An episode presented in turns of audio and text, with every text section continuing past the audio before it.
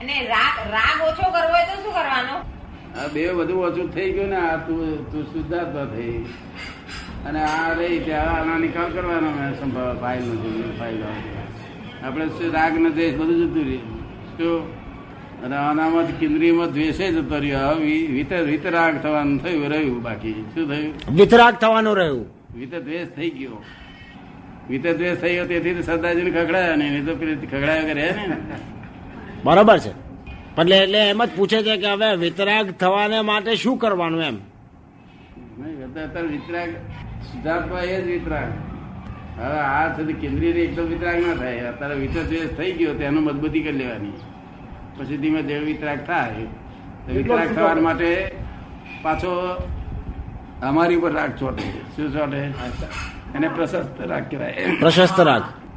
એટલે પ- પ્રશસ્ત રાગ પેલા બધા રાગને છોડાવડાવે એમ કરતો કરતો જ્ઞાની ઉપર જ્ઞાનીની આજ્ઞામાં આપણા આપણા મહાત્માઓ જે છે એની ઉપર રાગ ચઢે છે પણ આ તો રાગ છોડાવનારો કહેવાય અને આ સંસારી રાગ એ બંધન કરાવનારો તને કયો રાગ પસંદ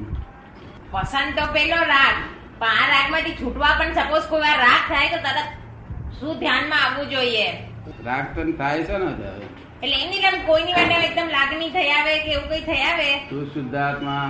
હા તે વખતે એકદમ તરત શું યાદ કરવાનું કે હું શુદ્ધાત્મા છું એટલે ચાલી જાય ના હવે તો આ ડિસ્ચાર્જ એટલું જ રહ્યું ને હવે ચાર્જ નહીં થવાનું ડિસ્ચાર્જ તો થઈ થયા જ કરવાના જોયા કરવાનું આપણે છો અને અતિક્રમણ થાય તો પ્રતિક્રમણ કરવું અતિક્રમણ થાય તો બીજું કઈ બોલવાનું. શ્રમિક માર્ગમાં તો ચાર ડિસ્ચાર્જ થયા કરે ને પછી ચાર્જ થયા કરે ડિસ્ચાર્જ થયા કરે તો ચાર્જ થયા કરે એટલે એ એ ટાંકી ખાલી જ થાય ને આપણે જેટલી ખાલી થઈ એટલી ચાલી હવે આજથી ખાલી થવા મળ્યું હવે એ બેને જતું રહ્યું ને કોઈ. ગુસ્સે થતી બંધ થઈ ગઈ ને જરૂર કેટલી જાગૃતિ વધી જાય છે? ઘણી બધી તમે જાગૃતિ વધી હા ઘણી વધી ગઈ નહીં આ જાગૃતિ ડીમ છે ને આધાર થયેલી આ પાંચમા આરામ લીધે ડીમ થઈ ગયેલી શું? અને ચોથા આરામ જ જાગૃતિ હતી જ નહીં ફરી તો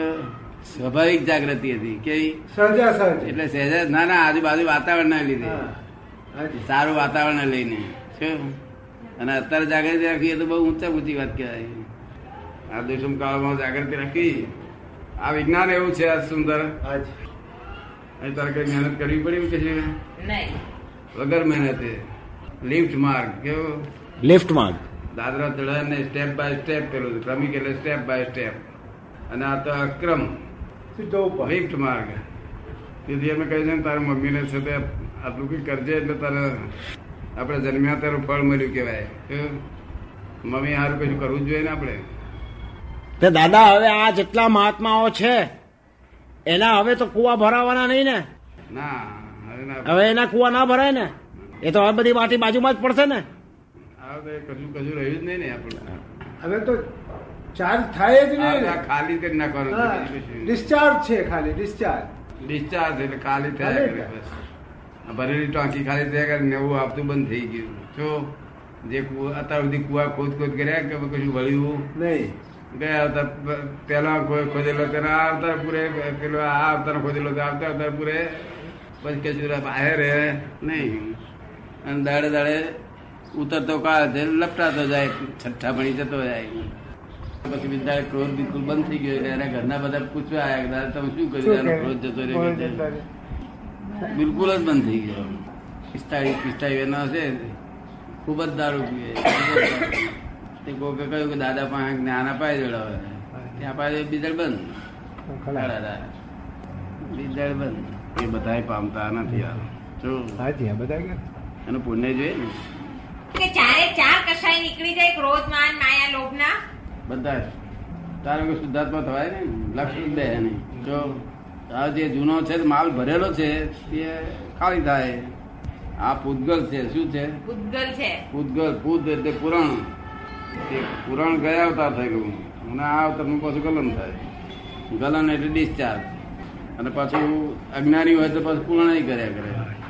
આવતા બહુ જોઈએ પાછું આપણે આ પૂરણ બંધ થઈ જાય આ ફક્ત અમારું આ આજ્ઞા આપીએ આજ્ઞા પાળે એટલું જ પૂરણ થાય વધારે ને અને પછી સંયમ રા- આજ્ઞાને લીધે રહી હોય એટલે પુણ્ય બંધ થાય બસ બીજું કંઈ નહીં. તે પુણ્યાનુબંધી પુણ્ય એક બે અવતારમાં મોક્ષ થાય એવું બે ત્રણ અવતારમાં કીધું કે એટલું રે પણ- એ આજ્ઞા પાડી ને એટલે એટલું પુણ્ય બંધાય આજ્ઞા પાળે ને એટલે હંમેશા પુણ્ય જ બંધાય પણ એ- આપે કીધું ને કે આજ્ઞા પાળે એટલું પૂતગળ એટલું ગલ પૂરણ રહે હા એનો અર્થ એમ થયો કે એનો એ શુદ્ધાત્મામાં એટલા વખત માટે નથી એટલે પૂરણ થાય ને હમ. આજ્ઞા પાળે છે હા એટલો કે શુદ્ધાત્મા નથી એમ નહીં શુદ્ધાત્મા તો હોય જ તો આજ્ઞા પાડવાની તો શેના માટે છે કે આ- આમ ઢસેડી ના જાય શું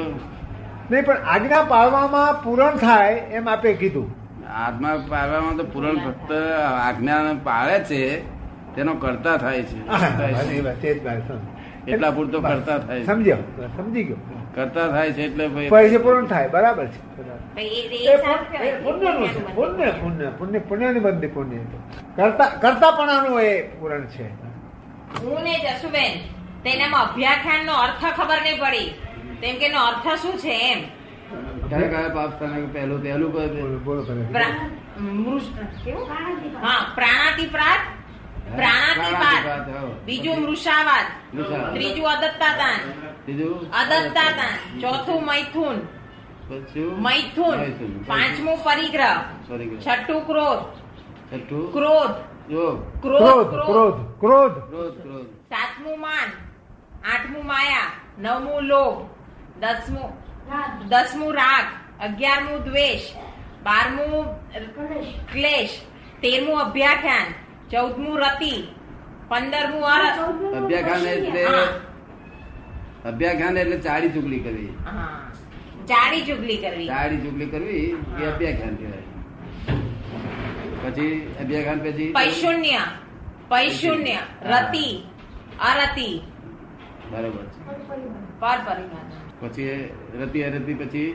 પર પરિવાર હમ પર પરિવાર પર પરિવાદ બરોબર છે પારકાનો નિંદાઓ નિંદા વિના ઉપોષણ કરવી. કરવી પછી બસ એ અઢાર થઈ ગયા ને શલ્ય નથી આવતો એમાં ને? ના આમાં શલ્ય તો ત્રીજા ત્રણ ને હા મિથ્યાત્વ શલ્ય માયા શલ્ય અને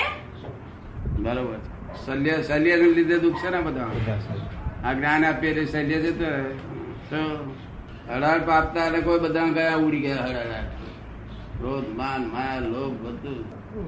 ભગવાને હોળ પ્રકારના ગયા હાજી તે પેલું સંકેત થાય ત્યારે ચાર પ્રકારના જાય ત્યારે સંકેત થાય ચારના અનંતાનું મંદિર. અનંતાનું મંદિર પછી અપ્રત્યાજ્ઞાની રહ્યા પછી પ્રત્યાજ્ઞાની રહ્યા પછી સંજોગ. સંજોલક સંજોગ. સોળ પ્રકારના ચાર ચોક ક્રોધ સોળ એમ. હા ક્રોધ માન માયા લોભ એની ચાર આ સ્ટેજ કીધી દાદા એની વાત ભારતી ભય શોક જુગુપ્તા એ બધું ક્રો- પુરુષ વેદ સ્ત્રી વેદ નવ નવ નવ નો કચાય નો રહ્યા વેદ હા નો કચાય રહ્યા હવે. શું રહ્યું નો નો કસાય. કશાય. તે એ એ ક્યારે જાય આવે તો ધીમે ધીમે બધા નીકળી જવાનું નવમું ગુણસ્થાન ઓળંગે ત્યારે જાય તો નવમું ગુણસ્થાન તો ઓળંગાય ક્યારે કે શાદી ના થયેલી હોય તો તે એ ગુ- ગુણસ્થાનક શું છે હે એ ગુણસ્થાનક શું છે શું છે? ગુણ સ્થાનકો શું છે જેટલા જેટલા ગુણ ઉત્પન્ન થયા તે પ્રમાણે એના સ્થાન તેવા કેટલા છે ચૌદ છે તે કયા કયા છે ચૌદમું ગુણસ્થાન એ મોક્ષમાં જાય ચૌદમું ગુણસ્થાન એક છે જ વાર રહે તે મોક્ષમાં પણ જાય હવે આપણને ખબર પડે કે આપણે કયા ગુણસ્થાનકમાં છીએ કેમ ના ખબર પડે હાથમાં થર્મોમીટર જેવો છે જો તે એ એ તમે એ તમે કહો કે કયા ગુણસ્થાનકમાં કયું શું હોય એને ગુણસ્થાનક સમજાવો કે છે દરેક ગુણસ્થાનની શું શું વ્યાખ્યા છે શું શું ગુણ છે ગુણ છે એના શું દશા છે પહેલું મિથ્યાત્વ ગુણસ્થાન ક્યાત્વ હમ. નિત્યત્વ એટલે શું આ ભૌતિક સુખો સુખોને સુખ માનવું તો ભૌતિક સુખોને સુખ માનવું આ ભૌતિક સુખોને સુખ માનીએ અને એક બાજુ વિતરાગો મોક્ષે લઈ જશે એમ માનવું બે ભેગું માનવું ભૌતિક સુખો ચાલુ રહેવા જેવા બધા આ લોકો લોકોને રહે છે લૌકિક ભૌતિક સુખો હાજી એમાં સુખ માનવું સમજ પડે ને હાજી અને પણ મોક્ષ લઈ જશે પણ વિતરાગો વિતરાગ. એ માનવું એ માન્યતા ભેગી થઈ ગઈ મિથ્યાત્વ ગુંઠાણમાં આવે વિતરાગતાની ભૌતિક સુખોનો બહુમાં શ્રદ્ધા હોય છે હાજી એવું આ જૈનો ને એમાં ભૌતિક સુખો શ્રદ્ધા પણ જોડે જોડે બીજી શ્રદ્ધા શું છે કે વિતરાગો મોક્ષ લઈ જશે જયારે જગતના લોકોને છે તે વિતરાગો મોક્ષ લઈ જશે એ શ્રદ્ધા નથી નથી કરતી. માટે જગતના લોકોને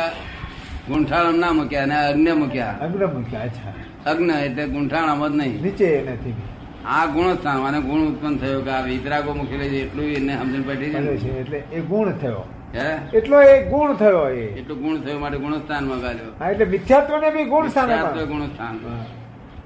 એનું નામ મિથ્યાત્વ ગુણસ્થાન એક બાજુ મિથ્યાત્વ ને બીજી બાજુ ગુણ સ્થાન પણ ખબર પડે છે માણસો બધું ભૌતિક સુખ પણ જોઈએ શું કહે છે આપે કીધું તેમ કે છે ખબર પડે છે કે